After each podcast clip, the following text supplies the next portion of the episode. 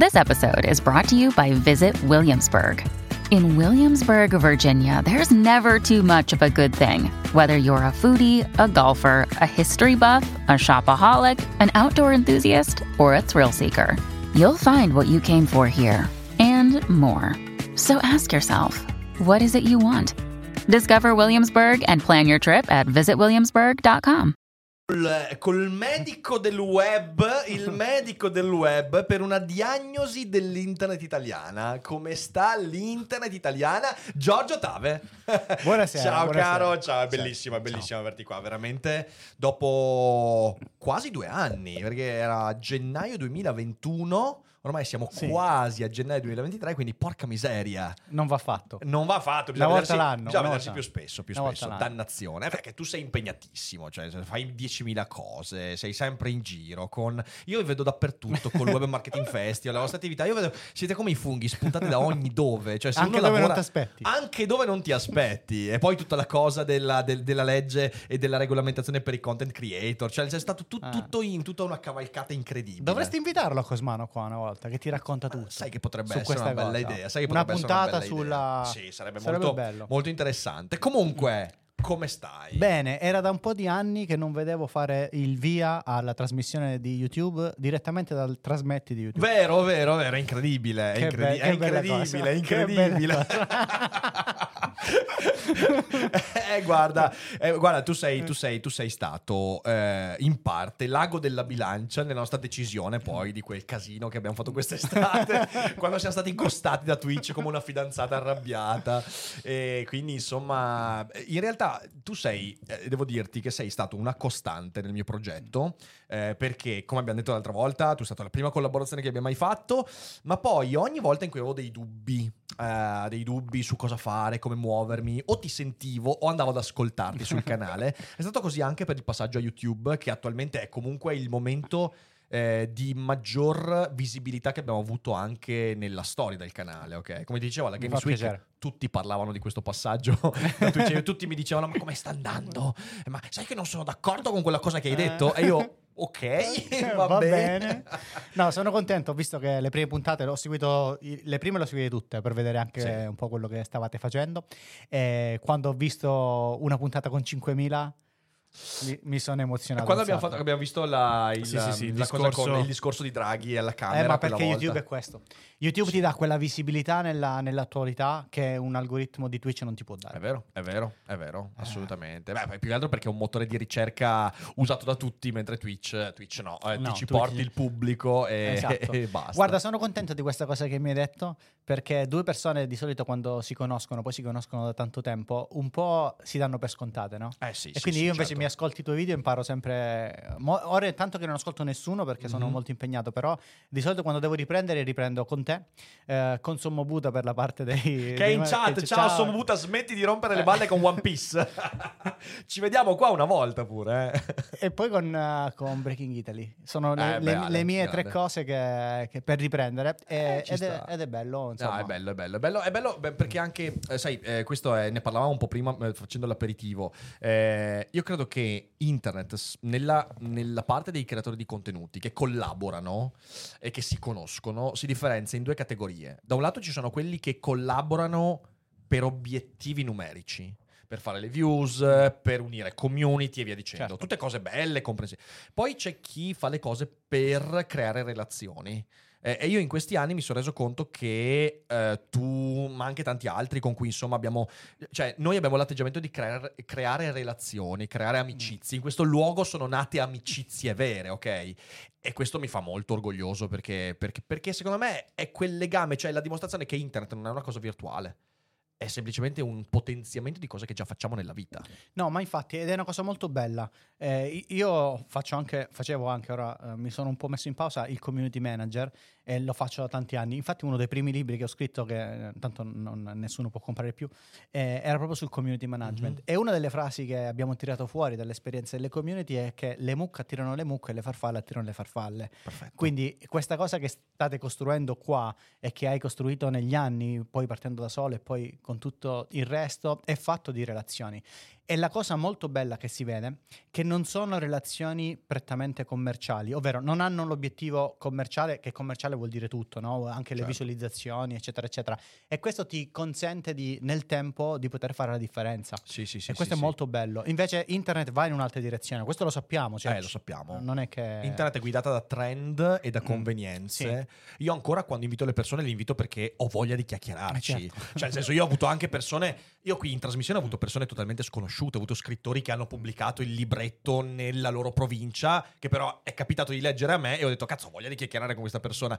E quindi questo atteggiamento secondo me è ancora fondamentale, di ciò che ci permette oggi di dire ok, con tanti ospiti che abbiamo avuto abbiamo delle amicizie. Ma sì, è quella storia che ci raccontavamo un po' del fatto che se tu segui questa via qui, segui te stesso e fai quello che ti piace e approfondisci la conoscenza di te.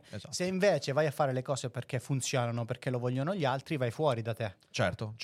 E allora lì poi a un certo punto rischi anche di stufarti, perché ti trovi a fare una roba che non ti appartiene più. Sì, no? Non è più tua. Non è più tua, sì. Ti stanchi, dici perché sono stanco, non mi va più, perché non mi va più, che cosa ho fatto? Solo che non è facile. I content creator e le content creator sono da soli e da sole. Cioè, non... Ecco, questa è una cosa incredibile. Sai che abbiamo avuto Sabaku qui qualche settimana fa, ok? Che è stata una bellissima cogitata, bellissimo chiacchierarci. Però lui fa ancora tutte le cose da solo. Mi sono reso conto che ci sono creatori di contenuti che hanno visibilità enorme, una community pazzesca e fanno tutto da soli. Credo che questo sia dovuto in parte a un fatto che delegare è sempre molto difficile. È una cosa complicata che bisogna imparare a fare. Dall'altro lato, non è il caso di Sabaku, però mi rendo conto che tantissimi creatori di contenuti vivono questo lavoro come un finché la va, ho questa percezione e quindi non c'è neanche, spesso non c'è neanche il coraggio di dire io non so, assumo qualcuno, collaboro con qualcuno, perché in fin dei conti con l'atteggiamento del finché la va non vai tanto lontano, sì, okay? Non ti prendi quei rischi, quelle cose. No, e tra l'altro con questo tipo di atteggiamento rischi tantissimo. C'è il rischio più grande che persone che fanno content creation del proprio lavoro è proprio di non far diventare un lavoro. Cioè è proprio questo il rischio. Se tu non ti strutturi per fare in modo che questa cosa possa durare nel tempo, il rischio è che a un certo punto, siccome è tutto su di te, smette di esistere. Ed è anche il concetto qui di questo studio e di quello che state facendo, è anche il concetto per esempio di Breaking Italy. Alessandro spesso lo dice, io non voglio restare solo, io mi auguro un giorno di non essere più il front end di questa cosa, no? E di poter stare anche a fare un po' dietro le quinte. Questo è un discorso molto interessante che ti fa capire come sono dei progetti comunque non solo sostenibili ma che hanno una struttura. Questa è una cosa che dobbiamo insegnare. Secondo me quello che manca oggi e manca a tutti i livelli è che quando le persone iniziano mancano proprio le basi di queste informazioni qua. Lo impari strada facendo, ma non va bene, perché secondo me non va bene. Cioè. Credo che sia un effetto inevitabile il fatto che comunque siamo ancora a uno stato embrionale di queste cose qua. Cioè, nel senso, mi rendo conto che ad avere acquisito questo tipo di consapevolezza siamo in pochi. Dall'altro c'è questa sensazione sempre leggiante di precariato, che però è un autoconvincimento. Cioè sì, ovviamente se sei libero professionista in Italia sei un precario, lo sappiamo. Però c'è come la sensazione, e io parlando con tanti altri colleghi, di questo me ne rendo conto sempre, c'è l'idea che la sensazione di essere precario è ciò che mi permette di dire non faccio delle scelte di crescita. Che è ovviamente controproducente, perché tu esci dal precariato quando fai delle scelte di crescita, quando fai degli investimenti, quando fai il passo in più. Nessuno ti fa uscire dal precariato, perché nessuno vuole farti uscire dal precariato. Questa cosa non sembra che non sia chiara, però è così. Anche tu hai costruito una realtà, cioè io, ripeto, io prima scherzavo, vi vedo ovunque continuamente, però è veramente così. Allora la domanda è, in questi 2 anni com'è andata con l'attività? Benissimo, perché è stata molto dura. Cioè, quando è partita, io ho tutti i ricordi di questa cosa, di cosa stavamo per vivere, perché noi da un punto di vista proprio come tutta una serie di cose stavamo per esplodere. E quando è arrivata, io mi ricordo il primo caso in Italia, cioè quando è successo il primo caso in Italia, e mi ricordo questa scena che appena l'ho visto ho capito quello che stava per arrivare e ho aperto la porta dell'ufficio di Cosmano, l'ho guardato e gli faccio è arrivato il primo caso in Italia. E mentre ancora in quelle ore c'era tanta incertezza, quando ci siamo proprio capiti, ho detto sta succedendo, succederanno cose. E allora abbiamo detto ok, mettiamo da parte quello che è e cerchiamo di capire come ci possiamo rendere utili. Certo. Noi abbiamo fatto un passaggio un po' particolare da questo punto di vista, che per noi è normale, perché comunque la nostra realtà nasce dalla voglia di condividere idee e conoscenza. Mm. Quindi non è faccio qualcosa perché voglio ottenere. Poi certo che ci sono tutte le cose dietro, ovvio, come è normale, certo, che sia, ma quello, il nucleo è diamo. Sì. E ci siamo subito messi a disposizione. Noi siamo stati il primo evento. Il primo lockdown è durato fino al 3 giugno, 2-3 giugno. Noi il 4 abbiamo fatto l'evento, l'abbiamo fatto, mi ricordo bene, in presenza e online. Siamo stato il primo evento a farlo realmente e il primo per tanto tempo così grande a farlo anche fisico. La maggior parte si sono trasformati in dei webinar e abbiamo subito creato una piattaforma per darla a tutti, per poter fare questa cosa. Cioè non è che ci siamo fermati e abbiamo detto lo facciamo per noi, sai che c'è, ce ne freghiamo. No, abbiamo creato la piattaforma, abbiamo insegnato a usare la piattaforma e dall'altro punto di vista abbiamo creato infrastrutture e piattaforme per mettere in contatto le persone. Abbiamo fatto internet per gli insegnanti, abbiamo fatto un sacco di cose gratuite. E non abbiamo fatto il passo più lungo della gamba perché il digitale stava spingendo un sacco. Abbiamo usato il buon senso, abbiamo cercato di mettere le basi e noi abbiamo raccolto i frutti. Noi quest'anno abbiamo fatto record su tutti gli eventi che abbiamo realizzato, ma non record di 1%, 2%, abbiamo fatto record ovunque. Perché? Perché in questi 2 anni abbiamo seminato tanto, non abbiamo fatto record in quegli anni, ma abbiamo messo le basi.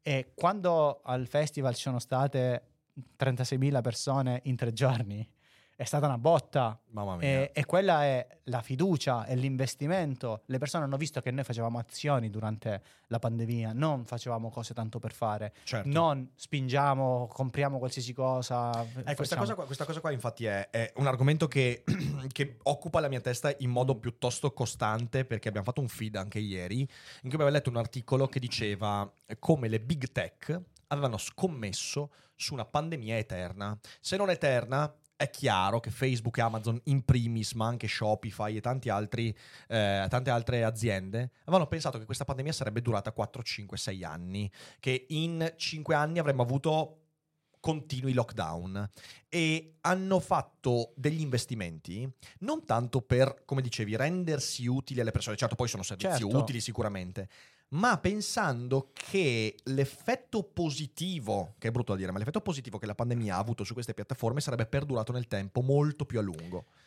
E questa cosa adesso la stanno pagando, perché in realtà poi il vaccino è arrivato in meno della metà del tempo rispetto a quanto era previsto, e della pandemia ci siamo liberati, poi con mille virgolette, sì, certo, perché ancora siamo alla coda discendente, in 2 anni e mezzo. Sì. E adesso ne pagano conseguenze. Sì, ne pagano le conseguenze. Tutte le aziende comunque grosse del digitale hanno fatto questa cosa, ma tutte, non ce n'è una che non l'abbia fatta.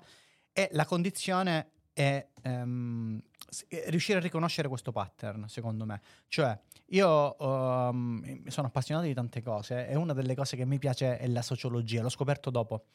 E mi sono visto un videocorso su YouTube di un professore universitario a Roma, quindi non comunque un professore di, sì, insomma. E a un certo punto raccontava dell'evoluzione della società nella burocrazia. Raccontava come siamo passati, con tutti i difetti della società patriarcale, però con la famiglia che comunque faceva tutta una serie di cose sociali importanti. Oggi siamo tutti più soli, succedono tutta una serie di cose. Raccontava come questa società ha dato il via alla società della burocrazia, ovvero, sì, che si è passati dalla risoluzione dei conflitti dentro la famiglia, quindi c'era il capofamiglia, per quanto fosse, che però risolveva tutti i conflitti, ad una risoluzione dei conflitti tramite la burocrazia, con i burocrati che non ti dicono più che la legge è uguale per tutti, quindi non c'è più, forse per te questa cosa non è proprio giusta, forse per te no. Ti leggi una legge, ti leggi un testo, giusto o sbagliato, secondo la loro logica. Il mondo successivo, che io sto vedendo, è un mondo dove, ok, c'è la burocrazia, ma c'è una cosa ancora più brutta, che è la legge basata sui dati. Mamma mia. Che io ancora non ho letto niente, mi piacerebbe leggere qualcosa, ovvero molte delle decisioni sono basate sui dati. Non è il discorso che i dati, il nuovo petrolio, le analitiche, la privacy, certo, non è questo, non è quel tipo di discorso, è un'altra cosa, è prendere un punto di riferimento su un dato e prendere delle decisioni semiautomatiche, perché molti ormai sono abituati a fare questa cosa in tutti i campi. E questo crea un problema grossissimo, l'elaborazione del dato stesso, perché non tutte le persone sono in grado di elaborare i dati. Quindi Quando in pandemia c'è stata per esempio la decisione di riapriamo gli stadi ma solo al 10% oppure solo a X persone, non è stato declinato il caso per lo stadio dell'Hellas Verona, esatto, del Chievo Verona e lo stadio dell'Olimpico, e quindi ti ritrovavi uno pieno e uno vuoto. Questa cosa qui, che è piccola, presa su larga scala, ti fa capire come tantissime volte noi prendiamo delle decisioni basate sui dati che, non che neanche analizziamo. Le grandi compagnie hanno fatto questo, hanno preso dei dati, hanno fatto delle proiezioni e nessuno ha alzato la mano, o forse le hanno fatti fuori, o forse non volevano, oppure è una questione anche economica. Ora io non sono nei complottismi, nel far fuori, non beh, c'era una convenienza economica, una convenienza, non c'è dubbio, esatto. Dai, sì, e dire allarghiamo questa cosa, magari qualcuno ti potrà dire ma scusate, questa proiezione sta prendendo gli ultimi 6 mesi di crescita del 200%, esatto, per quanto andrà, e tu dici le compagnie in un video vecchio, no, hanno scommesso 5 anni. Sì. E beh, cavolo, ma che errore madornale aver fatto questa cosa, ma era evidente ai piccoli. This episode is brought to you by Shopify. Forget the frustration of picking commerce platforms when you switch your business to Shopify, the global commerce platform that supercharges your selling wherever you sell. With Shopify, you'll harness the same intuitive features, trusted apps, and powerful analytics used by the world's leading brands. Sign up today for your $1 per month trial period at shopify.com/tech, all lowercase. That's shopify.com/tech. Forse era evidente a tante persone la scommessa errata, no? Almeno quelle che guardano un po' più nel dettaglio questa cosa. Noi che vedevamo questa cosa qui non abbiamo il razionale dei livelli alti delle aziende, che però hanno visto il giro economico e hanno detto sai che c'è, ora me ne frego, perché c'erano anche le aziende che hanno fatto questo, certo, me ne frego, su un po' vediamo. Ma anche perché poi cioè, il pensiero è mi conviene pensare che le cose andranno così, cioè letteralmente una scommessa. Quindi da un lato c'è allora da un lato sono d'accordo con quello che dici, la società basata sui dati ha anche un ulteriore difetto, che va tutto bene finché gli eventi sono abbastanza ripetitivi. Se tu prendi una decisione sui dati del passato, in base a un cambiamento che non si è mai verificato, ti fai male. Cioè, nel senso, ti fai molto male, perché, vabbè, cioè, chiunque abbia letto Asimov e la Fondazione sa perfettamente che il rapporto di minoranza, cioè l'eccezione, poi scatena un effetto domino che ti fa prendere tutte le previsioni che hai fatto e le manda tutte quante a quel paese. E quindi se tu hai, come è successo con la pandemia, tu hai Facebook, ok? Facebook vive l'inizio della pandemia, capisce che c'è un potenziale. Come prende decisioni? Sulla base dei dati del passato. Ma è evidente che i dati del passato non possono davvero riassumere quella novità e quell'eccezione. E quell'eccezione diventa la regola, ma è un errore prospettico. E quindi in primo luogo c'è questo. In secondo luogo c'è, secondo me, anche una visione molto antropologica, sbagliata. Cioè, e questo lo sentivamo sempre nei telegiornali, la capacità di adattamento delle persone. Cioè, se tu fai una serie di restrizioni sufficientemente motivate e anche dure, la capacità di adattamento delle persone le porterà più facilmente ad abituarsi a una nuova realtà. Quanti dicevano, guarda, io c'ho in garage, c'ho un video in cui prenderò tutte le, scusatemi, stronzate dette in 2 anni, di quelli che dicevano con sicurezza che i vaccini ci avrebbero ammazzati tutti, che sarebbe durata 5 anni, questa cosa qua, e farò un video in cui dirò, avete detto questo? Non è successo, però tutti spariti, Covid zero, non è successo e via dicendo. E quindi dicevo, c'è questa idea che veniva spacciata a tutti i telegiornali, la gente si adatterà alla nuova normalità. Quante volte si è sentito dire la nuova normalità? E quando dicevo, ragazzi, cioè nuova normalità, si tornerà più o meno a quello che c'era prima, tutti quanti a insultare, no, dai cazzate! E invece poi adesso siamo tornati con delle eccezioni inevitabili, perché siamo ancora alla fine, però siamo tornati a una quasi normalità pre-pandemica, ok? E quindi c'era anche questa visione antropologica, che è una visione molto pessimista, se ci pensi. Sì, sì, sì. La gente si adatta pedissequamente, sì, e si abitua con facilità anche a uno stato di cose molto negativo. Che non è vero. Sbagliato, certo. Sbagliato. Ne stiamo pagando le conseguenze di questa cosa. Certo, cazzo, è certo. La gente resiste, cioè nel senso, la gente resiste ai cambiamenti più di quanto noi immaginiamo. Questo porta anche delle cose negative, cioè... Il fatto che la gente resiste ai cambiamenti significa anche che cambia qualcosa nella tua vita, tu non fai pace con quel cambiamento e ti fai male. Però poi ha anche a che fare con questo. Sì, secondo me infatti stiamo soffrendo un sacco in questo periodo. Cioè, io vedo tante persone che soffrono, che questa pandemia ha drogato tutto quello che poteva drogare. Mamma mia. Tantissime cose. E se mi guardo attorno vedo un sacco di persone che sono vicine comunque al burnout o che non stanno bene. Ed è una condizione comunque non positiva. Possiamo dirci che ci siamo abituati? Assolutamente no, non è una questione di abitudine. Ce la siamo fatta andare bene perché dovevamo tenere il momento, ci ha divorato dentro a tante persone. Sì, sì. Poi chi più, chi meno, chi è riuscito, chi era saldo sulle sue posizioni, chi era proprio aveva la sua strada, ha ripreso, eccetera, eccetera. Però è stata davvero logorante, quindi sì, lo vedi in giro. Cioè, sì, io ci parlo spesso con tante persone, lo vedo in giro questa cosa qui. Ora che siamo vicini al Natale, c'è questa ondata, le aziende stanno iniziando a reinvestire come un tempo, sì, e quindi c'è questa grande di nuovo apertura, è una cosa positiva, ed è bello vederla, e spero che queste feste magari possano essere anche un momento per mandare indietro tutto quello di negativo che ci ha portato, certo, e tentare di ricrearci un attimo un'abitudine, perché ancora non siamo abituati a niente. No, non ci siamo riabituati. Siamo ancora lì. Sì, sì, siamo ancora cauti, c'è ancora, sì, della cautela, perché ed è giusto che sia così, beh, certo, perché il futuro non sappiamo cosa ci aspetta, anche perché poi in mezzo alla pandemia c'è stato anche tipo quell'altro che in Ucraina ha deciso di fare un po' di casino, così, giusto per. Quindi sicuramente l'incertezza c'è ancora. Peraltro, tornando a questo fatto qua, io da quanto ho letto il Black Friday è stato un flop quest'anno, mi sbaglio? Su alcune categorie sì. Tipo per Amazon io ho visto che è stato comunque, cioè nel senso rispetto alle proiezioni è stato molto più negativo. Sì, anche perché su Amazon c'è tutta l'ondata di quelli che tentano di sfruttarlo malamente, e quindi le persone piano piano si stanno abituando a capire che molte volte su Amazon sul Black Friday non trovi l'offerta, ma trovi il prodotto che ha lo stesso prezzo di 2 settimane fa. C'è, certo, questa ondata qua, e quindi per Amazon non è andata così bene dal mio punto di vista per quello che potevano fare, ma per tanti altri brand non è andata bene. Poi chi l'ha saputo sfruttare l'ha sfruttato. Certo. Però c'è anche il Natale ora, sì, e quindi siamo in un momento particolare, quindi secondo me il Black Friday lo stiamo un po' interiorizzando come Halloween. Anche perché inizia a inizio novembre, cioè comincia a inizio novembre, fanno tutto il mese ormai quindi esatto, ormai non ha più quella cosa lì, però certo muove ancora tante muove cose. Ancora tanto. Sì, muove ancora tanto, e le aziende investono durante il Black Friday tantissimo. Sì. No, comunque sì, queste feste saranno importanti perché vedremo se da ogni punto di vista la gente ricomincerà effettivamente a tornare a una normalità. Io ci credo tantissimo nel Natale e nell'estate. Sono 2 momenti molto importanti per l'Italia, per l'Occidente comunque è abbastanza forte, sì, e per noi italiani lo è di più perché viviamo di più non solo la questione del Natale ma l'estate. Sì. Cosa succede? Succede una cosa bellissima, che ti riprogrammi, perché succedono dei cambiamenti forti rispetto a quello che stai facendo prima.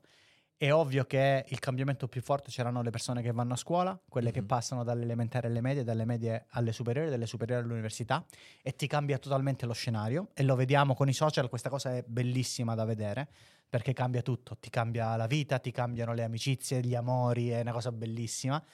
E il Natale è l'altro momento. Ogni volta che c'è una pausa abbastanza importante, un po' ci togliamo, la ruggine va via delle abitudini non belle che noi ci portiamo dietro, e accadono cose nuove cose. Quante persone nel corso del tempo hanno aperto miliardi di social e dopo una pausa hanno deciso di stare solo in alcuni? Assolutamente. E questo è molto importante perché ancora abbiamo le scorie noi, quindi io credo tanto in questo Natale come punto di svolta, e lo vedremo sui social. Facciamo il Natale d'estate, così facciamo l'unico cambiamento, il macello. Pazzesco. No, però sono molto d'accordo con questo, la riprogrammazione, e hai parlato di una parolina che è burnout. Tu devi sapere che io qualche settimana fa sono stato alla Games Week a Milano, e credo che burnout sia stata la parola che ho sentito di più in mezzo. C'era questo Creator District in cui, devo dire, ringraziando anche Dario Moccia e chi l'ha creato, c'era questo spazio dedicato a noi creatori di contenuti in cui sono riuscito anche a chiacchierare con persone con cui non riuscivo a chiacchierare da molto tempo, e la parola burnout è la più presente.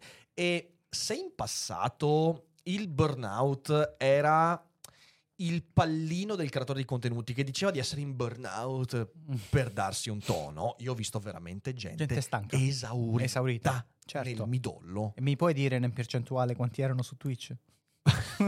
Erano tutti di Twitch. Okay. Erano tutti di Twitch. Okay. Un disastro. È certo. Tutti prima o poi sono venuti da me a dirmi che hanno visto il mio video, certo, sul cambiamento e quali sono i vantaggi, e quando gli dicevo impallidivano, e poi dicevano che sì, anche loro prima o poi lasceranno la piattaforma viola. Ma per forza. Certo. Guarda, io ho imparato presto negli anni a smettere di gioire delle cose belle che vedo in un certo modo. Io gioisco tanto, però internet mi ha insegnato una cosa. Mi ha insegnato che quel sentimento di bellezza che c'è nei confronti di una piattaforma, un ambiente sociale, un'innovazione che arriva su internet, deve essere sempre accompagnato da una critica. L'ho imparato subito, nei primissimi anni che ho messo piede su internet. Io ero e sono tuttora una persona molto entusiasta di internet, di quello che può portare. E l'ho visto nei primissimi anni 2000. Ovvio che in America quello spirito da pionieri c'è stato prima, da noi certo, c'è stato dopo. Certo. Io ho vissuto quell'ondata di pionierismo che ha portato a vivere internet in un modo un po' diverso da quello che oggi. I blog si aprivano per condividere davvero delle esperienze. Io avevo un blog dove raccontavo della Thailandia, ad esempio, e non perché lo ricordo bene, anche le tue foto delle magliette della Thailandia. Sì. Molto bene. E lo raccontavo per quel motivo là. Poi è cambiato tutto e il racconto non è diventato più un racconto necessario alla persona, ma è diventato un racconto necessario al resto del mondo, da un punto di vista però speculativo. Quindi lo faccio per ottenere cose. Questo passaggio qui è stato un passaggio molto importante e mi ha fatto capire l'entusiasmo. L'entusiasmo ti acceca di positività sulle cose e non vedi le cose negative. Quindi io le prime cose che inizio a fare quando vedo le cose nuove, la prima cosa è che sono molto entusiasta, dico ok, dov'è la cosa negativa? Dov'è l'inghippo? Quando TikTok è diventato TikTok da Musical.ly, io l'ho analizzato per mesi solo nelle cose negative per vedere quello che era. Certo. Quando Twitch è incominciato a diventare molto popolare in Italia, ho incominciato ad analizzare le cose negative. Lo stesso mi è successo con YouTube, lo stesso lo faccio con Google. Sei un guastafeste. Io voglio bilanciare nel mio cervello, io tento di bilanciare nel mio cervello le visioni che ci sono di una cosa, per avere una visione più larga possibile. Questo è molto importante. Peraltro è molto in linea con cose che diciamo spesso qua, perché cioè nel senso l'entusiasmo, che è una cosa bella, però ti droga, ti acceca. Certo. In realtà devi sempre, quando le cose vanno bene, devi sempre analizzare i modi con cui le cose andranno o comunque vanno male, perché così ti bilanci. Anche perché mi sono accorto che emotivamente, se tu ti lasci, facciamo un esempio dei creatori di contenuti, ok? A noi tutti piace l'adulazione, ci piace il complimento, ci piace la gente che ci dice sei un idolo, fantastico, meraviglioso, e ci lasciamo andare all'adulazione, ci dà entusiasmo, energia. Male, perché quando ci lasciamo andare all'adulazione, lo hater ci fa più male. Io questo l'ho imparato, e ci sono tantissimi che vogliono tenersi il malloppo dell'adulazione psicologicamente, dire sì, sono bello, sono un idolo, sono forte, figo, e vorrebbero minimizzare l'impatto dell'hater. Non puoi. Per minimizzare l'impatto dell'hater devi minimizzare l'impatto dell'adulatore. Se tu riesci a dire a quello che dice sei un idolo, no, sono uno di cui guardi video che apprezzi, che sono contento di questo, ma misura le tue parole. Se riesci a fare questo, lo hater diventerà quasi irrilevante. La stessa cosa qua. Se tu vivi con entusiasmo una novità, ok, è normalissimo, quando quella novità perderà il suo pizzicorio di novità, cadrai nella depressione. È una regola universale della psicologia umana questa. E vale per tutto. Vale per tutte le cose. E infatti è vero, è verissimo. Questa cosa è importante anche da insegnare, da spiegarla, da parlarne, perché nella gestione di queste cose è facile come content creator partire per la tangente. E capisci che tipo in un ambiente come quello di Twitch, ok, dove sei chiamato non solo ad essere sempre entusiasta, mostrarti sempre entusiasta, ma devi farlo per 6, 7, 8 ore al giorno. Vaffanculo. Ma infatti, ogni ambiente sociale ha le sue cose negative. Io ho tantissimi video sulle cose negative dei social perché le racconto. Poi questo non significa, giusto per giustificarmi, che non credo nel futuro di qualche social network. Non c'entra niente, o di ambiente sociale. Non c'entra niente questa cosa. O che sono contro o a favore di un'altra cosa. Certo. Me lo scrivono spesso chi guarda i miei video la prima volta. Però io semplicemente... Sei palesemente pagato da YouTube. Sono palesemente pagato da YouTube. Sono proprio tantissimi soldi per fare questa cosa. E quindi è interessante. Twitch è una... io l'ho provato anche proprio per testare poi sulla mia pelle questa condizione. E una delle prime cose che ho detto è troppo time consuming per durare. Per un content creator è infattibile. Ma anche perché... Cioè, guarda, io ogni tanto... Allora... Ti racconto questa cosa qua perché noi alla fine della prima stagione dei Cogito Studios avevamo tentato, visto che il nostro Mattia di Twitch ci aveva dato ciao Mattia, la prossima volta mi vedi a Luca, però non fare il cosplay del cespuglio, non scappare, dai, la prossima volta non scappare, non Mattia scappare, che prima o poi ti assumerà Mattia, YouTube, dai Mattia, non scappare la prossima volta, vieni, ci salutiamo e ti chiedo se va tutto bene. No, comunque dicevo, ci disse Rick, voi fate 2 live di 1 ora al giorno. Questo per Twitch non è ottimale, perché in realtà Twitch valorizza le live lunghe. E io lì ho cominciato a pensare, ho detto vediamo un po' se si può sfruttare meglio questa piattaforma. E allora per 2 settimane di totale delirio mamma mia, mi è ancora da ridere, se la ricorderanno sicuramente alcuni in chat. Abbiamo preso il rassegnato stampa, che c'era ancora il rassegnato stampa, e Daily Cogito, e facevamo una live unica. Quindi iniziavamo alle 2 del pomeriggio. Cos'era? Alle 2 cominciavamo? No, a mezzogiorno. No, era... Pranzavamo anche in mezzo. Ma hai ragione! Sì. Allora, mezzogiorno... C'era la ricreazione. Mezzogiorno, rassegnato stampa. All'una finivamo, ma restavamo in live. Pranzavamo qui e c'era la... ricreazione. In tutto questo eri ancora sposato. Ogni tanto sei ancora sposato. Ogni tanto c'era anche Ari in live. Mangiavamo e poi a fine pranzo Daily Cogito, ok, alle 2:30. Delirio. Facciamo questa live di 3 orette di live. Sì. Siamo durati 2 settimane, certo. Poi eravamo distrutti, anche perché il nostro è un contenuto bello intenso, ok? Non è una roba che tipo gioco a Wheels de schifo, certo. Ok? E quindi è stata veramente... Ma non è fattibile. No. E soprattutto ti dico un'altra cosa, non è giusto. Cioè il problema di tutto questo è quando entri nell'etica della faccenda. Non è giusto. E non è giusto avere una piattaforma che spinge questa cosa qui. È proprio sbagliato da un punto di vista anche di salute dell'ecosistema della tua piattaforma. Mamma mia, soprattutto proprio come Twitch. Se Twitch ci chiede una consulenza, è la prima cosa che ragazzi, cioè, dite ai creator di ottimizzare i tempi e fare live più corte. Certo. Perché poi c'è questa cosa qua. Allora, intanto la prima cosa, se tu fai una live di 6 ore, di 7 ore al giorno, dimmi quando cavolo fai la ricerca per il tipo di format che fai.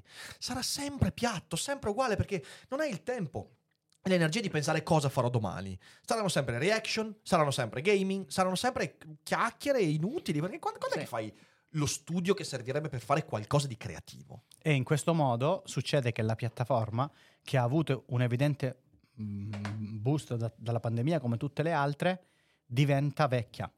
Sì. Perché il contenuto diventa vecchio. Generazioni nuove non ci andranno, non riescono a... When you need mealtime inspiration, it's worth shopping Kroger, where you'll find over 30,000 mouthwatering choices that excite your inner foodie. And no matter what tasty choice you make, you'll enjoy our everyday low prices, plus extra ways to save, like digital coupons worth over $600 each week. You can also save up to $1 off per gallon at the pump with fuel points. More savings and more inspiring flavors make shopping Kroger worth it every time. Kroger, fresh for everyone. Fuel restrictions apply. Ad appassionarsi, cioè, non puoi, è un altro linguaggio, ormai è un linguaggio da boomer quasi.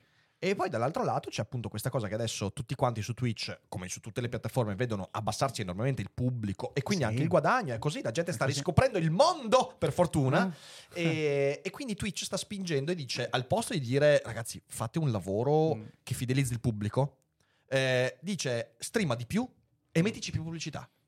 È un suicidio, si stanno suicidando. Sì. È un suicidio. Ma infatti se tu guardi le evoluzioni di Twitch negli ultimi 3 anni da piattaforma, non ne vedi una che va nella direzione della qualità.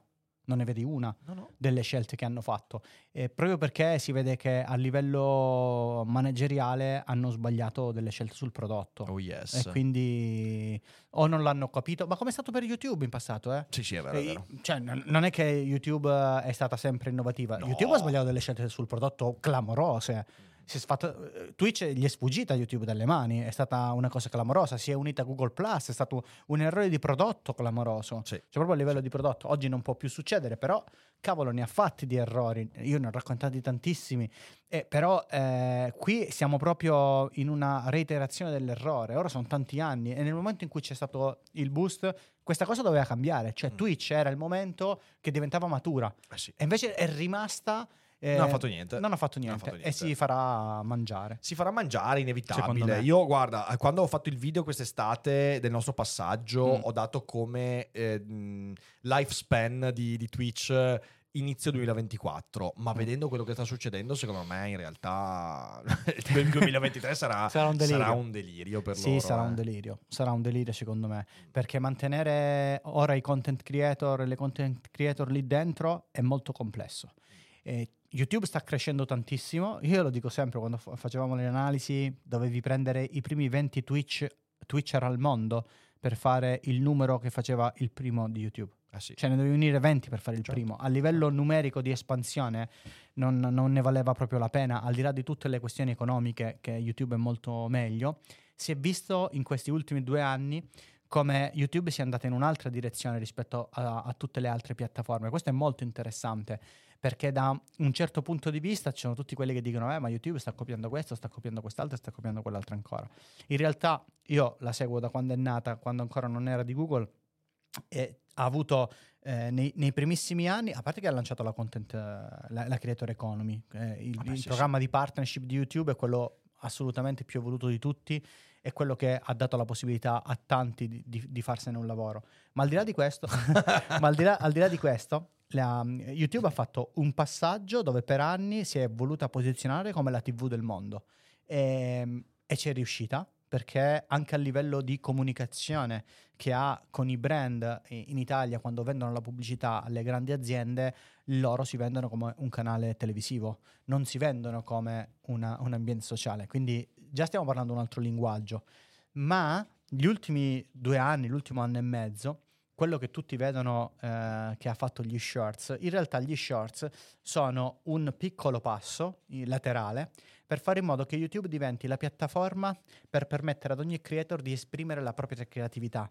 Non è l'aggiunta, aver appiccicato una funzione di TikTok e metterla lì, ma è io ho un ambiente, pianto quella cosa e la faccio crescere. Guarda che è una differenza diversa. Cioè, ho una casa, mi prendo una finestra e me la metto, ho una giungla e pianto una pianta che può crescere, certo. È diverso, e loro stanno facendo questa cosa qui, stanno dando a chiunque la possibilità di esprimersi, e oggi YouTube è l'ambiente dove ci sono la maggior parte dei creator differenti di formato, c'è una roba pazzesca. E la monetizzazione, non dimentichiamocelo, perché un aspetto importante è la monetizzazione. Il prossimo mese si inizieranno a monetizzare direttamente gli shorts, chiunque che ha febbraio, giusto? Sì, febbraio. Ha i requisiti, che riesce a entrare nel programma tramite i numeri che fa, può guadagnare attraverso la pubblicità tra uno short e l'altro, quindi è una roba, con tutto il mondo e-commerce che stanno lavorando per fare la piattaforma per i creator, l'ecosistema per i creator che possa parlare a tutto il mondo. In questi mesi, infatti, io prima o poi comincerò a farmi pagare direttamente da YouTube, perché in questi mesi intanto è successo quello che è successo con Twitch, e tanti creator che stanno pensando, hanno già fatto il passaggio, tipo Marco Merrino, l'hanno fatto sull'onda di quello che abbiamo fatto noi, ok? E poi anche su TikTok, io ho incontrato tantissimi TikToker, colleghi che fanno anche contenuti interessanti, e allora tipo... hanno iniziato cercando loro di convincere me di produrre contenuti su TikTok, dicendomi ah Rick, tu su TikTok i tuoi shorts farebbero... E io li ho guardati e ho detto sì, ascolta, ma quanti soldi fai su TikTok? E era tipo questo... E io, ti fa proprio schifo il guadagno, gli ho detto no, ma perché carichi quella roba su TikTok quando c'hai YouTube? E la cosa bella è che alcuni di loro hanno cominciato a produrre contenuti su YouTube e dopo un mese mi hanno detto io in 10 giorni di YouTube ho guadagnato come gli ultimi 6 mesi di TikTok, sì, grazie Rick. Ed è quella è... quello è ciò a cui tantissimi utenti, ciò che sfugge a tantissimi utenti, perché la creator economy è una cosa che non è assolutamente chiara a tantissima parte del pubblico che guarda YouTube, TikTok. Allora pensano, c'è questo bias, il bias dello spettatore. Visto che io guardo TikTok e visto che fruisco di tanti contenuti TikTok, vuol dire che TikTok funziona. No, cioè non è così. Alla fine dei conti, correggimi se sbaglio, ma a me pare che ciò che funziona sul web è ciò che permette di remunerare la produzione di contenuti. Ma non mi sembra che ci siano altre regole sul lungo termine. No, no, anche perché la questione diventa proprio il lungo termine. Cioè, oggi stiamo tutti guardando TikTok e vediamo che fa dei numeri abbastanza importanti, come è giusto che sia, perché è una piattaforma sicuramente innovativa.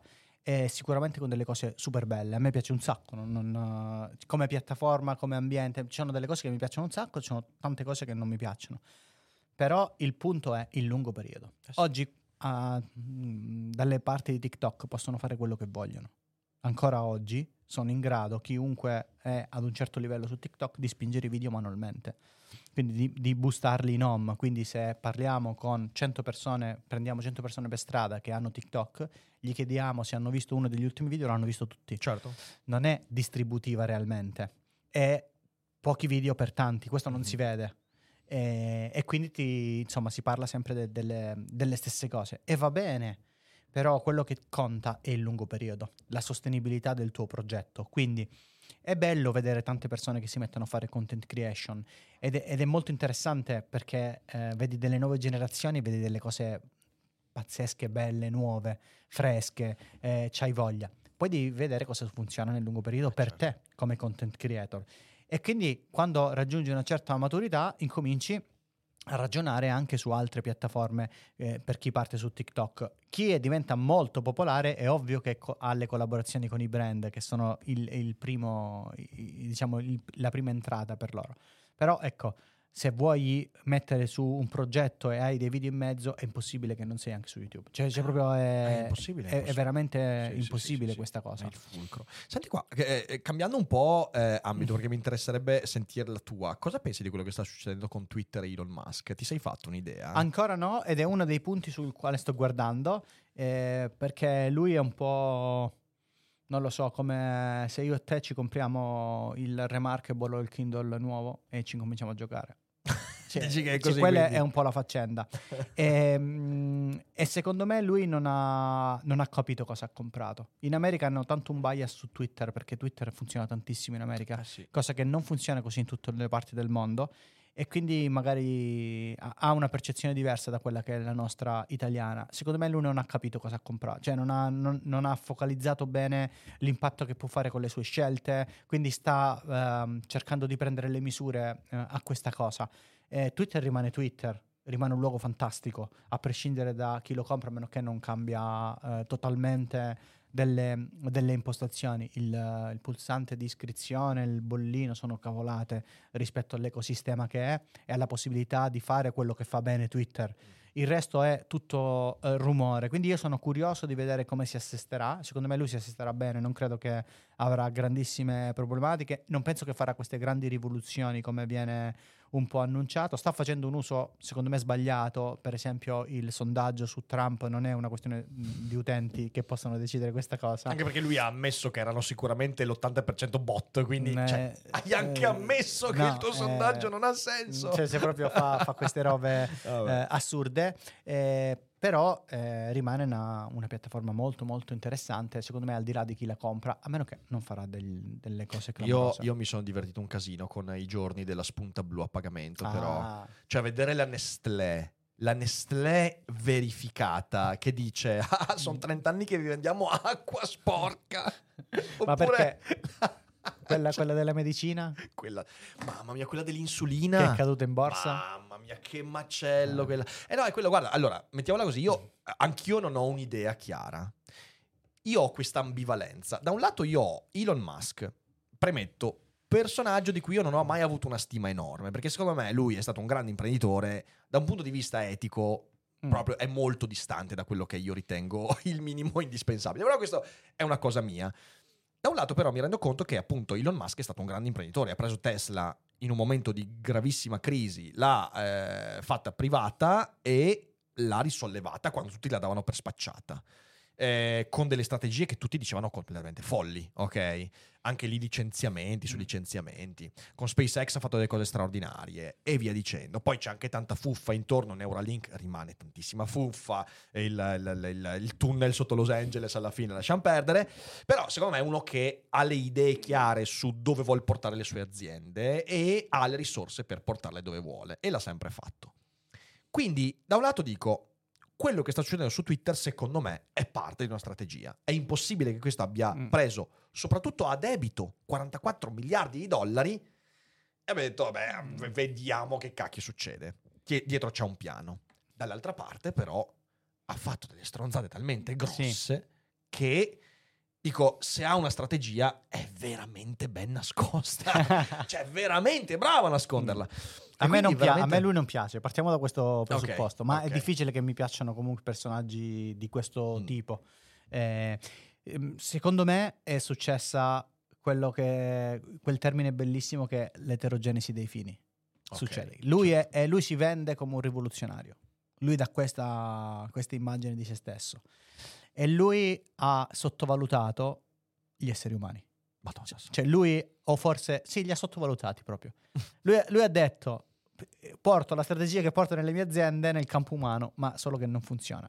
Perché nel campo umano succedono delle cose totalmente differenti. Quindi ha portato questa enorme voglia di rivoluzione, di dice, ora lo prendo e lo rivoluziono, facciamo questo, facciamo quest'altro, ma non si è reso conto che non è che le persone fanno quello che lui dice. Cioè, esatto. Non è, anzi, non sono tutti dipendenti suoi quelli su Twitter. Non sono tutti dipendenti suoi, è vero. Sì, è possibile che lui abbia preso i criteri che ha usato in passato per Tesla e via dicendo, abbia detto, li posso applicare a Twitter tranquillamente, però invece è una piazza virtuale che non funziona allo stesso modo. Dall'altro lato mi rendo conto che c'è un bombardamento mediatico devastante. Cioè io adesso mi trovo di fronte a giornali come New York Times, Wall Street Journal, che io seguo anche con piacere perché li leggo, il Washington Post, che fanno articoli in cui di fatto stanno sancendo la morte di Twitter sulla base di dichiarazioni di ex dipendenti autodichiarati di Twitter. Sì, vabbè. Ecco, allora, uno, non ci sono nomi né nulla, quindi io che ne so, mi fido del giornalista. Due, se è un ex dipendente che è andato via in polemica, è naturale che ti dirà cose molto più negative rispetto a quelle che ci sono. Quindi è veramente difficile farsi un'idea su quello che succederà. Ma quante ce ne sono state di storie di ex dipendenti che hanno detto cose e poi non è mai successo nulla? Madonna, tutte. Andrebbe scritto, quando tu fai il giornalista, andrebbe scritto, quando dici io faccio il giornalista per il New York Times, allora quelli del New York Times dovrebbero prendere e dire, bello, vieni qua un attimo, stai per fare questo articolo di questo tema, ti faccio l'elenco di tutti gli articoli che abbiamo pubblicato. Perché in America ce l'hanno questa cosa della credibilità dei giornali, a differenza dell'Italia, che questa cosa non c'è, dove pubblichiamo qualsiasi roba. Quindi lì andrebbe fatto questo tipo di lavoro. Non è mai successo che un dipendente è andato via da un'azienda big tech, ha detto che sarebbero successe cose e sono successe. Non è mai successo, me ne trovate uno e poi facciamo un articolo. Questo è un problema che abbiamo generale sul giornalismo. È vero, poi è vero. Ci sono delle cose che è bello scoperchiare, che è giusto scoperchiare, tutte le cose sull'etica, accendere i fari, ma quello è un discorso diverso, secondo me, rispetto a quello che sta accadendo con lui. Lui purtroppo appena scorreggia esce una news. Mamma mia, è incredibile. Poi a questo aggiunge il fatto che comunque Twitter ha i giornalisti molto sulle balle, perché comunque Twitter di fatto ha creato una concorrenza che ai media tradizionali non piace. No. E quindi c'è questo bombardamento. È molto difficile capire. Io ho un po' questa... Allora, la sensazione che ho io, soprattutto nella gestione dell'advertise, adesso lui ha lanciato anche questa accusa Apple, dicendo Apple da un giorno all'altro ha ritirato tutte le sue i suoi advertisement da Twitter, non si sa perché, via dicendo.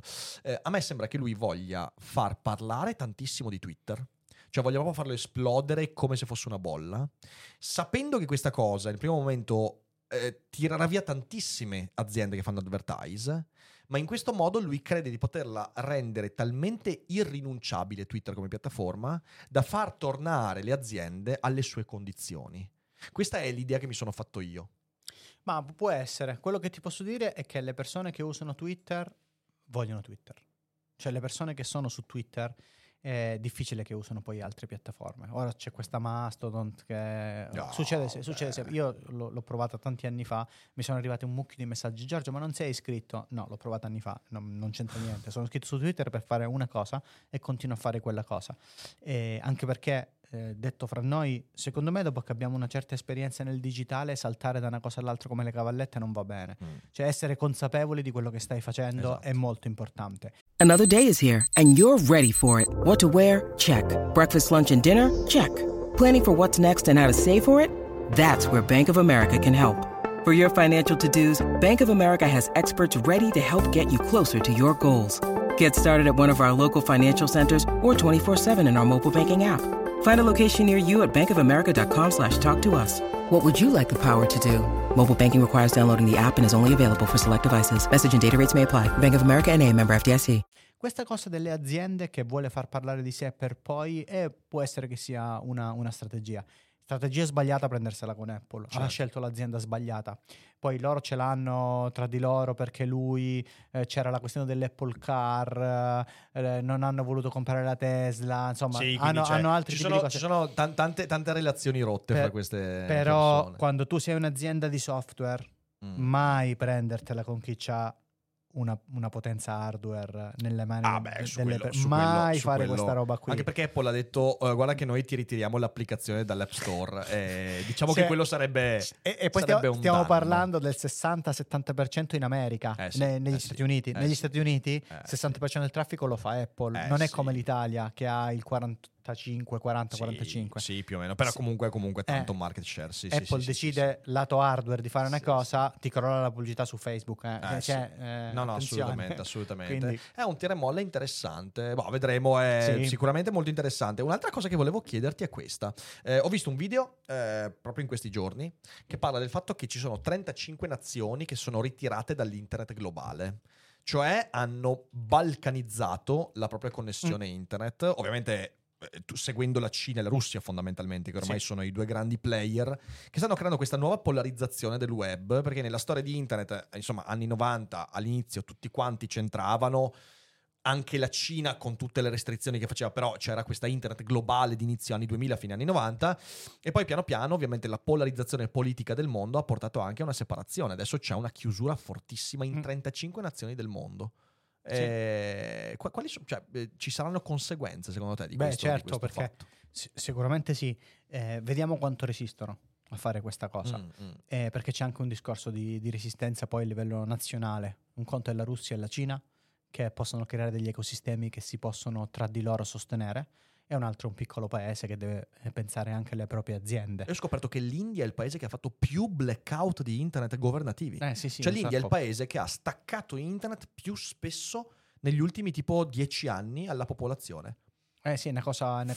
Non pensavo fosse la Cina, invece... No, è una cosa incredibile. Quindi c'è questo tipo di discorso. L'altro discorso è la complessità che si va a creare per tutte le realtà che sono in questo internet globale, e quindi già c'è una difficoltà proprio di progettualità. Noi per fortuna abbiamo l'Europa che da questo punto di vista almeno dà delle linee guida, e quindi ci consente di restare comunque in un territorio anche con delle differenze ma comune, che è una cosa importante. Certo. Io spero tanto che l'Europa riesca a tracciare un po' una ragnatela, apposta per restare nel web, con le altre, come un po' fa da pacere tra l'America e la Cina su queste cose, tipo l'intelligenza artificiale sta cercando di mediare vero.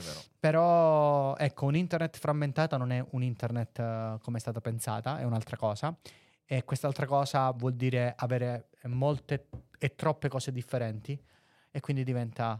ritorniamo un passo indietro. Ma veramente un passo indietro. E questo sarebbe un peccato. Vediamo quanto dura, e vediamo se l'internet locali non riescono facilmente a connettersi con l'internet globale. Perché questo è un altro tema. Si parla tanto del web 3, io non ci credo per niente a questa cosa, però la questione di avere una rete globale è a tutti gli effetti un qualcosa di positivo, mm-hmm. e secondo me è la direzione giusta. Poi ci possono essere dei passi indietro in questi anni, possiamo vivere 50 anni di internet separate, ma la questione è che prima o poi noi dobbiamo diventare un mondo unico, cioè non è questionabile la faccenda, perché o sarà un mondo di guerre, questo qua, che noi lasceremo, o sarà un mondo unico e magari ci arriverà una minaccia da fuori per unirci. La pandemia lo è stata. La pandemia è stata da fuori, una minaccia da dentro e da fuori, sì. che comunque su alcune cose ha fatto questo.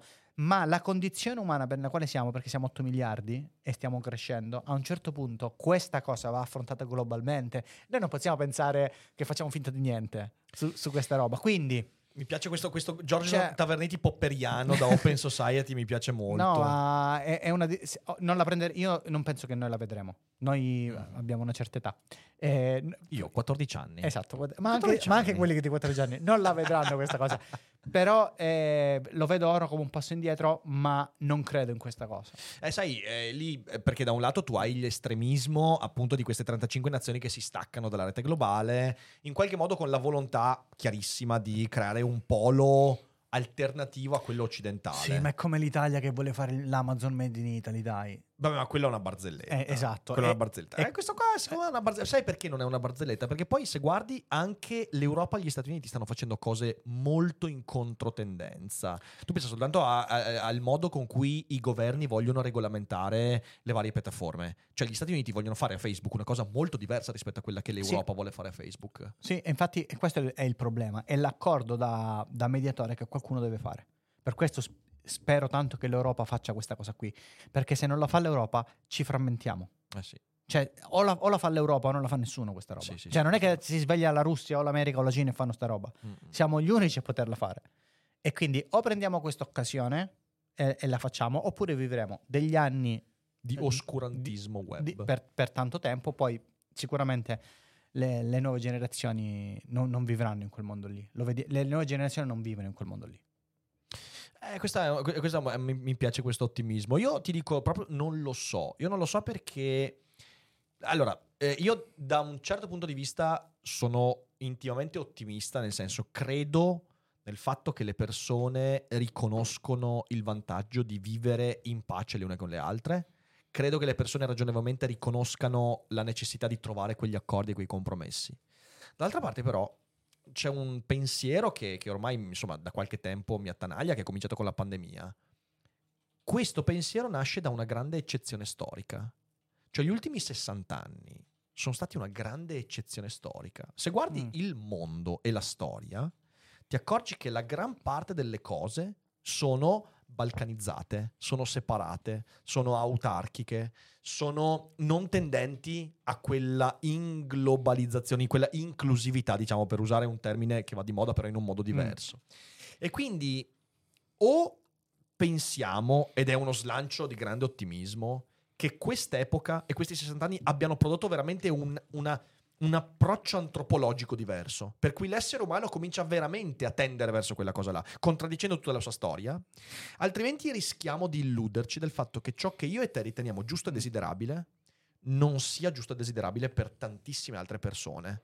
Ho bisogno di un paio di anni per rifletterci e di guardarci, però sì, lo tengo sicuramente in considerazione. Credo che non sarà quello a cui penso, credo che non sarà una questione tanto di giustizia o di etica o di sento che è giusto, ma a un certo punto è necessario per non far implodere questo tipo di mondo che abbiamo creato, perché questo mondo se va così implode.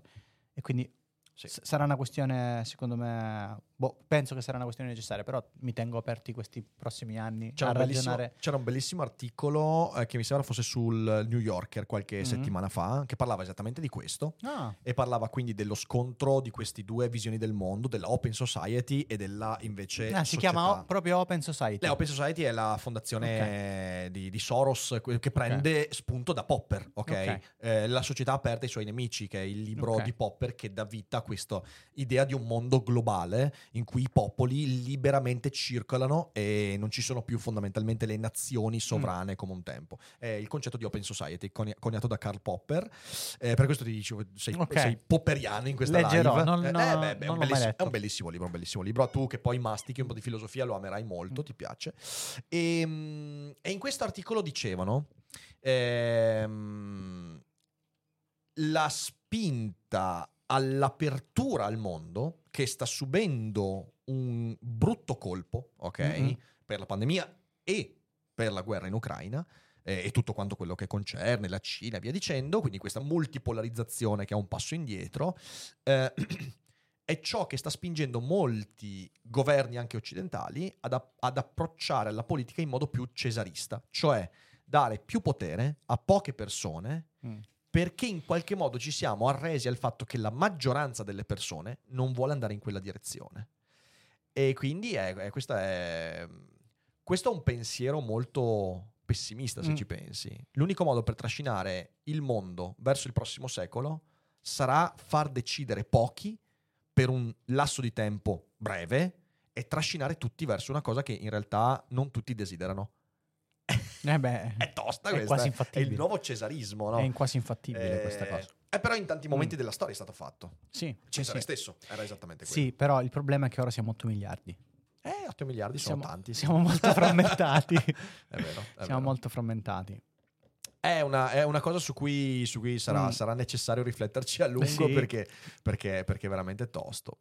Però torniamo a cose meno geopolitiche, che poi internet è geopolitico. Internet è per forza geopolitico. I cambiamenti di YouTube dei prossimi anni, perché io in queste settimane continuo a ripetere una cosa. Io so che fra 10 anni YouTube c'è ancora, Twitch no, TikTok non penso, Com'è che vedi i prossimi anni? Perché tanti dicono YouTube potrebbe sostituire la televisione, per esempio. No, è fattibile secondo te? Io penso che vedremo ancora TikTok sicuramente.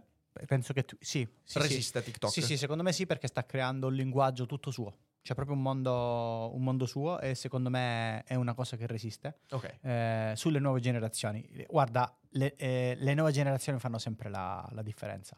Le nuove generazioni sono da guardare perché dove andranno si vedrà. Questa storia del metaverso, della scommessa sul metaverso, che non si sa che cos'è, è una scommessa su un futuro, è una scommessa basata anche sul futuro delle persone giovani e su quello che useranno queste persone giovani. Certo.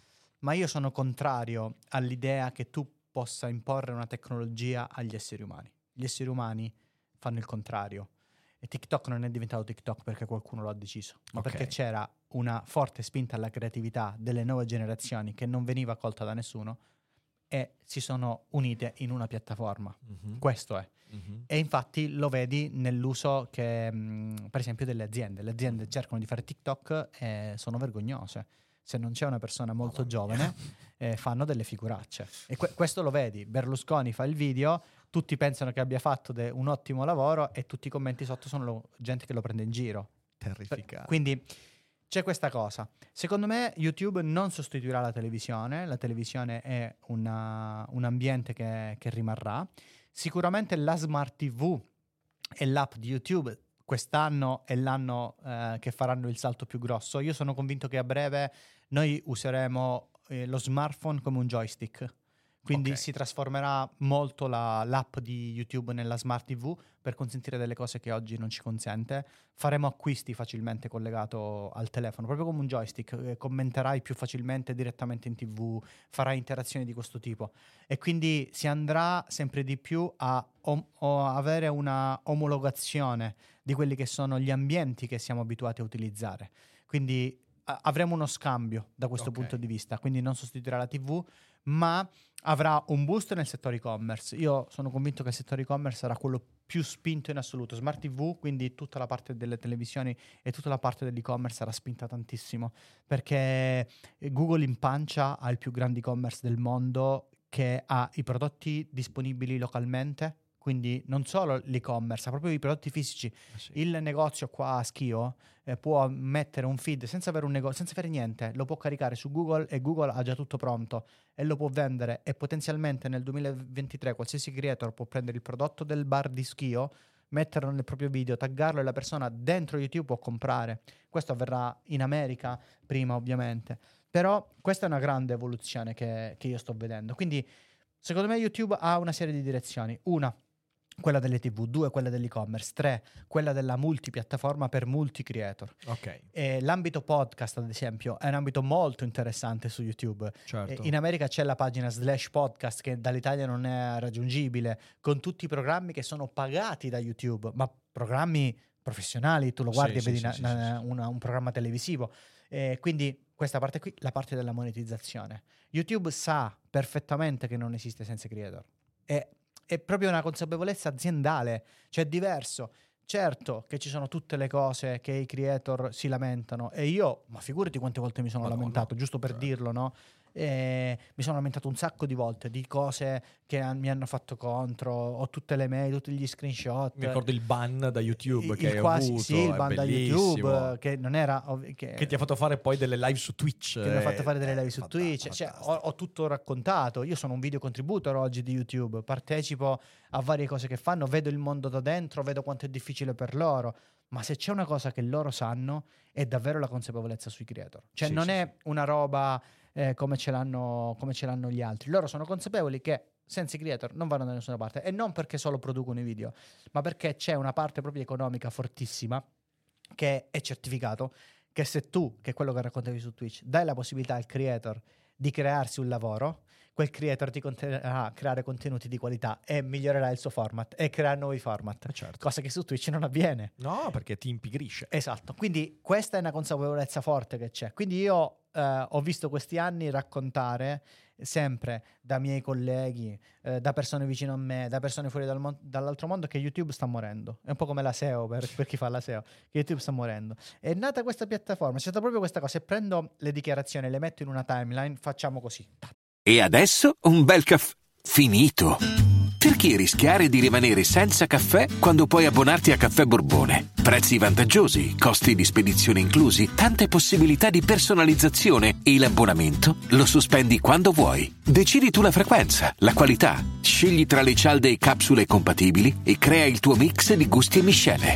Mai più senza caffè con l'abbonamento Caffè Borbone. Tutte le info su caffèborbone.com.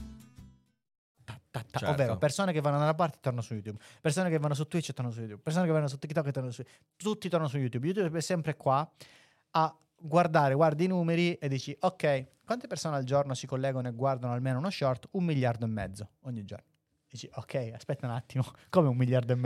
Sì, 1,5 miliardi, sai, è quella cosa dei video brevi su YouTube, che è totalmente differente da TikTok. E infatti perché non è una funzione appiccicata? Perché ha cose che ce l'ha solo YouTube. Tu puoi collegare uno short con un video lungo, lo tagli direttamente da... Che a noi sta funzionando tantissimo, per esempio. Li colleghi ed è fantastico questa cosa. Su TikTok non lo puoi fare, ovviamente, per ovvie ragioni. Quindi io lo vedo in questo modo.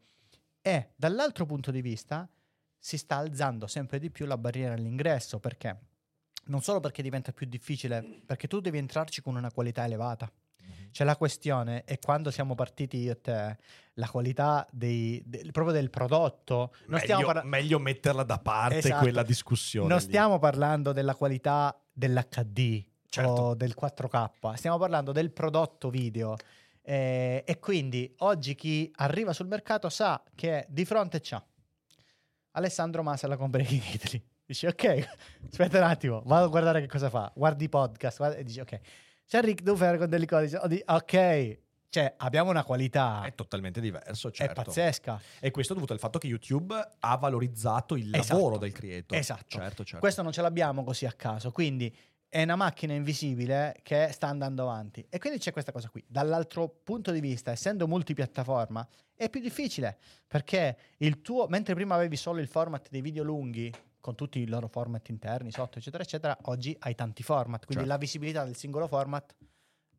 non è più come quella di un tempo, quindi c'è una barriera all'ingresso molto elevata, sì. E quindi ci vuole una strategia, e quindi forse non è una cosa del tutto negativa, le persone impareranno che forse sì, TikTok lo puoi far partire così un po' a cazzo, ma su YouTube devi avere competenza, sì. E forse questo sarà un bene. No, e questo è il bene, perché guarda, io su questo sono pienamente d'accordo. Su internet vale la stessa legge della vita lì fuori: ciò che viene selezionato è ciò che ha valore. Su TikTok tu sei esposto a un flusso di informazioni che ti scelgono più, non sei tu a sceglierle, no, ma è il contrario.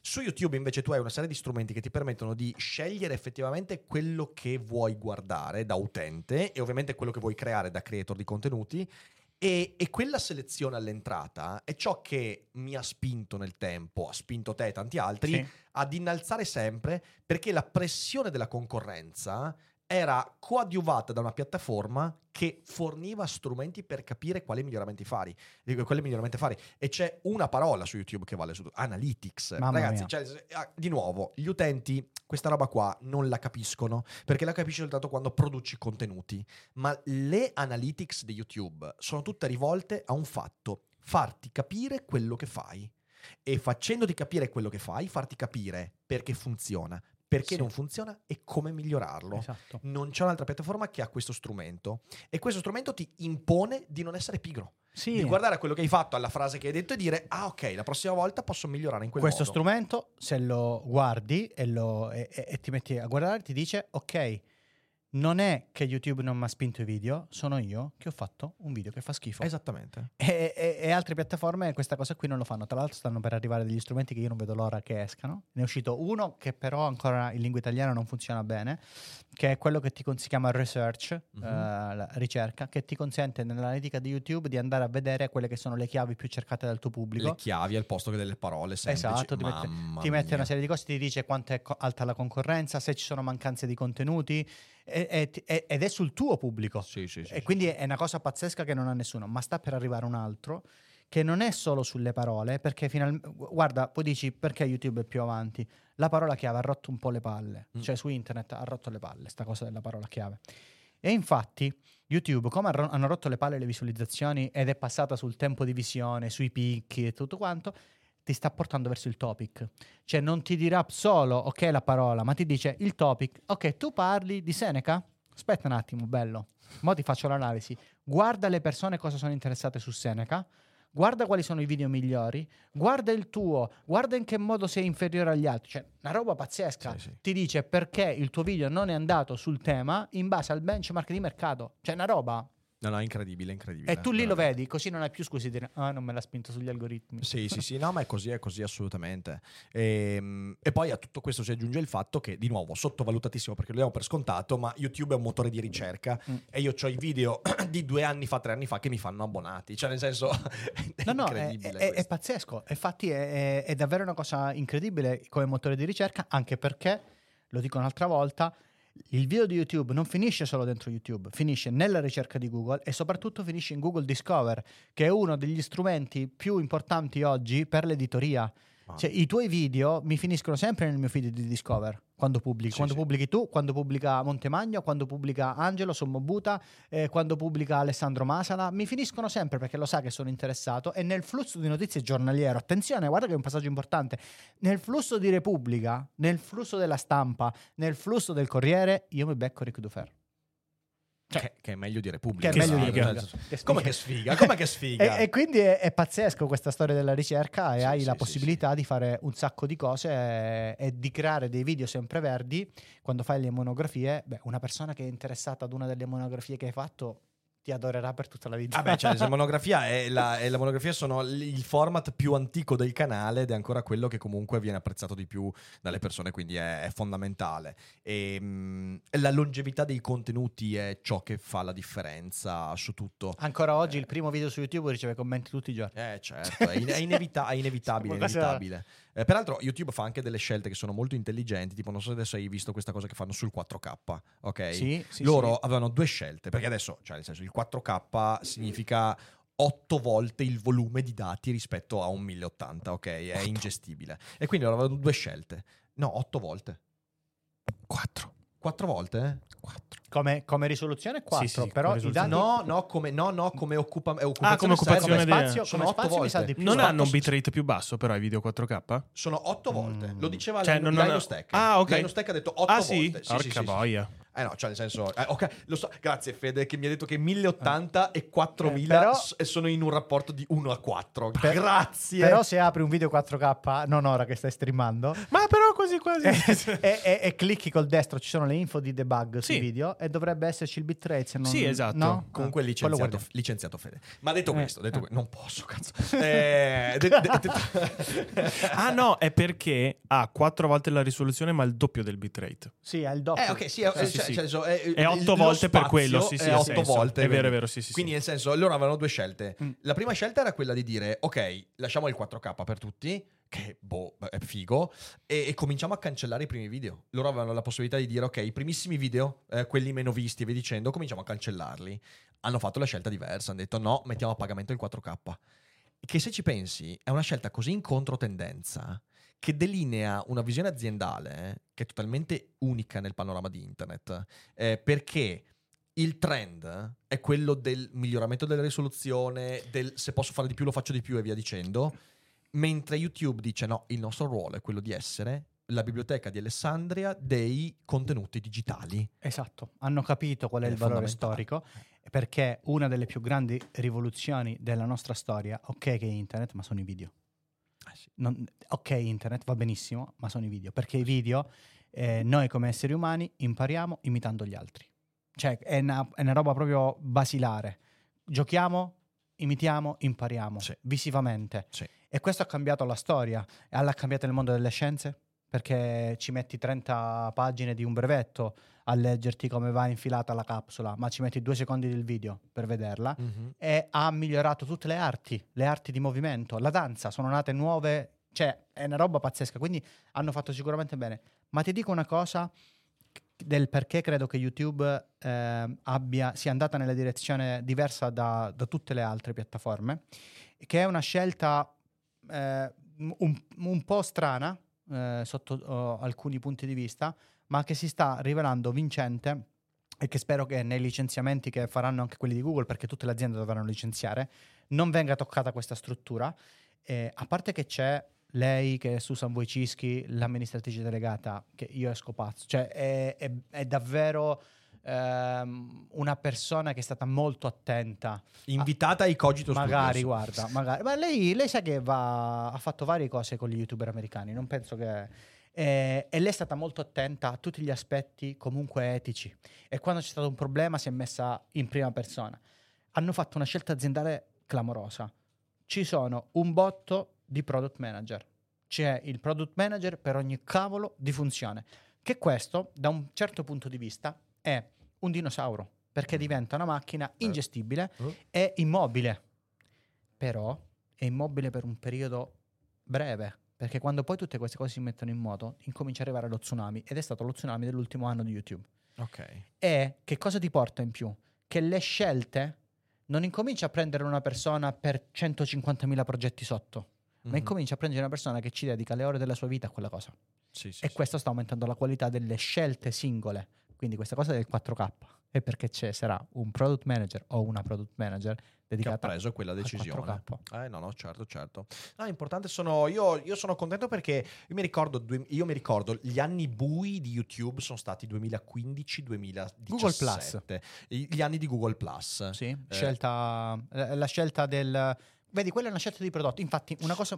Vai, continua, scusa. No, vai, no, assolutamente. No, assolutamente. È una questione. Stavo solo dicendo che io però mi sono affezionato a Google Plus, quindi... Anch'io. Era bellissimo. Era un posto... Ma delle idee bellissime. Sì, però, le cerchie. Ti ricordi le cerchie? Le cerchie erano bellissime. Lo spam sulle cerchie era bellissimo. Oddio, lo spam sulle cerchie. Ma c'avevano le community loro, Loro avevano le community. C'era una roba pazzesca, con tutti i sottoforum. Era fatto bene.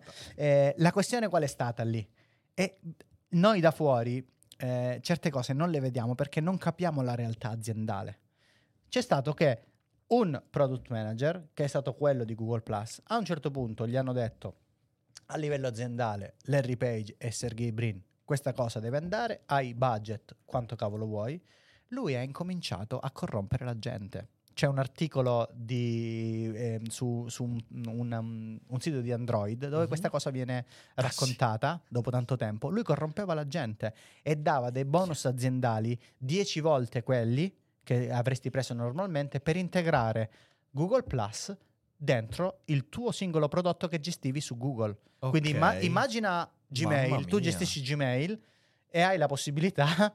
Faccio un esempio, non so se è andata poi così con Gmail, però a livello di storia è raccontata proprio così. E da un certo punto arriva un tuo capo che ti dice: beh, se lo integri il tuo bonus quest'anno non sarà 10 ma 100. E poi infatti lui è andato via, poi c'è stata la storia lui su molestie e roba varia, per questo è uscito fuori tutto il casino. E si è scoperto tutta questa cosa. Quindi quella decisione è stata molto influenzata non da una questione di prodotto reale per gli utenti, ma da una questione economica e scelta su di dire dobbiamo farlo. Pazzesco. L'imposizione dall'alto non funziona mai. Non funziona mai. Ha le gambe corte. No, dicevo, quello è stato l'anno. Sono stati 2 anni bui perché sembrava veramente che YouTube non si muovesse mai. Non aveva fatto una modifica. Non aveva mai fatto una modifica.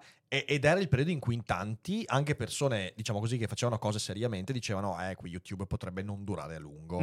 E poi, 2020, scoppia la pandemia. Tutti incazzati perché YouTube non riesce a reggere le live. Io stesso me ne vado su Twitch. E da lì hanno cominciato a lavorare veramente bene. Sì, perché avevano progettato anni prima. Perché se no non l'avrebbero mai potuto fare in pandemia. Certo. Infatti ci sono stati gli anni bui, ma è stato il 2018-2019. Loro hanno svoltato quando si sono staccati da Google Plus e qualcuno all'interno di Google gli ha detto: signori, buongiorno a tutti, guardate che un social media lo abbiamo già.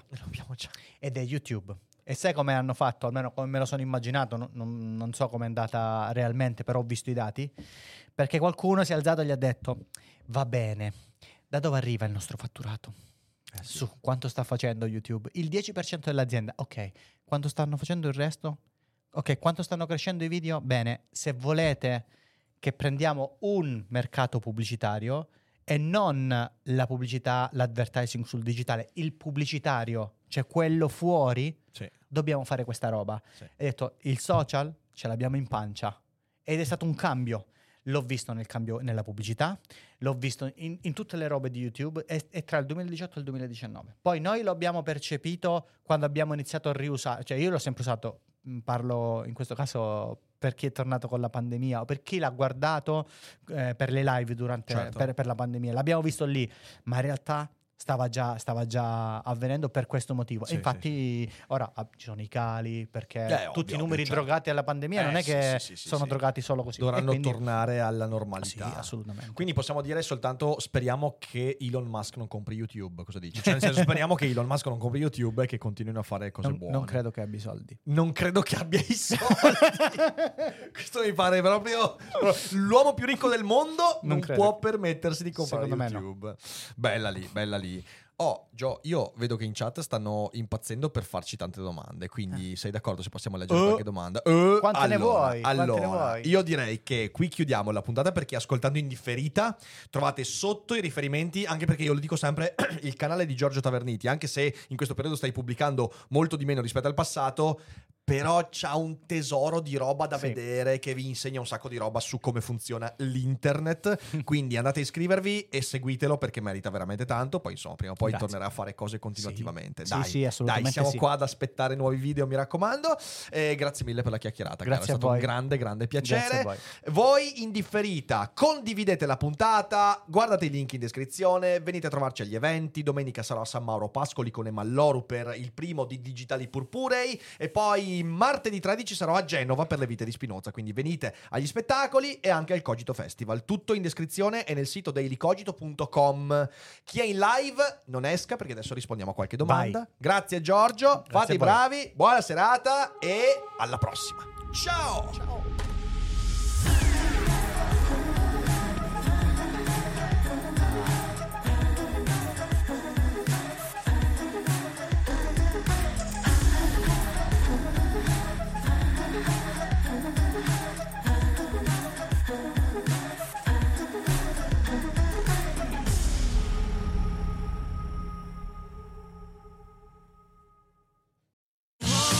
sotto costo Unieuro. Fino all'11 maggio lo Smart TV LG OLED Evo Gallery Edition 55 pollici più il piedistallo insieme a €999, perché Unieuro batte forte sempre.